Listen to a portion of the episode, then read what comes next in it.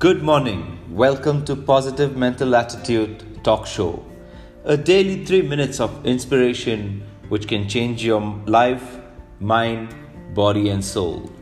Feed your mind with positive mental attitude and motivate your day by saying, I can, I will, I must. Today we're going to talk about stop complaining.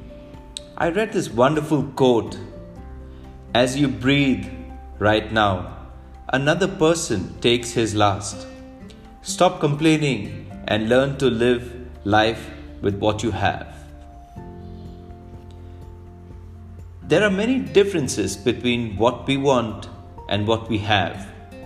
It is okay to desire more, but there is times we are greedy. This is the evil which has to be tackled correctly.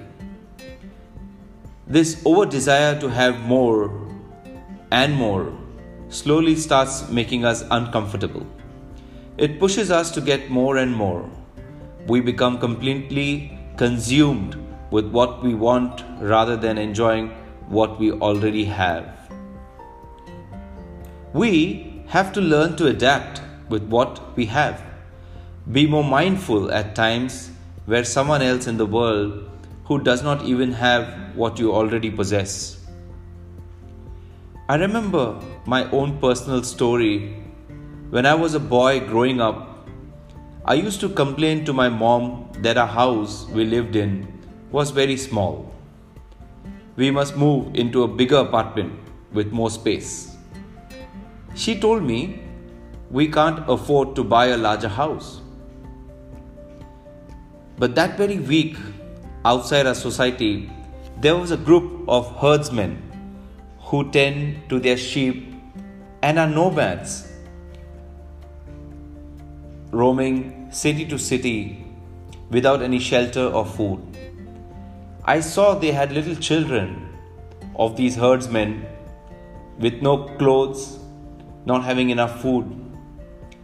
I even saw them in the night sleeping side of the road without any shelter. I was deeply hurt and felt sorry about how I was complaining to my mother about our house being small.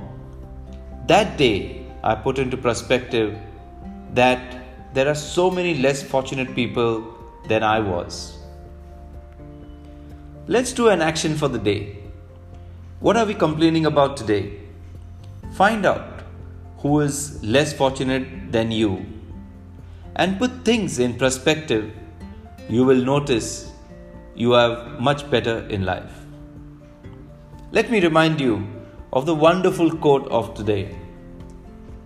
As you breathe right now, another person takes their last.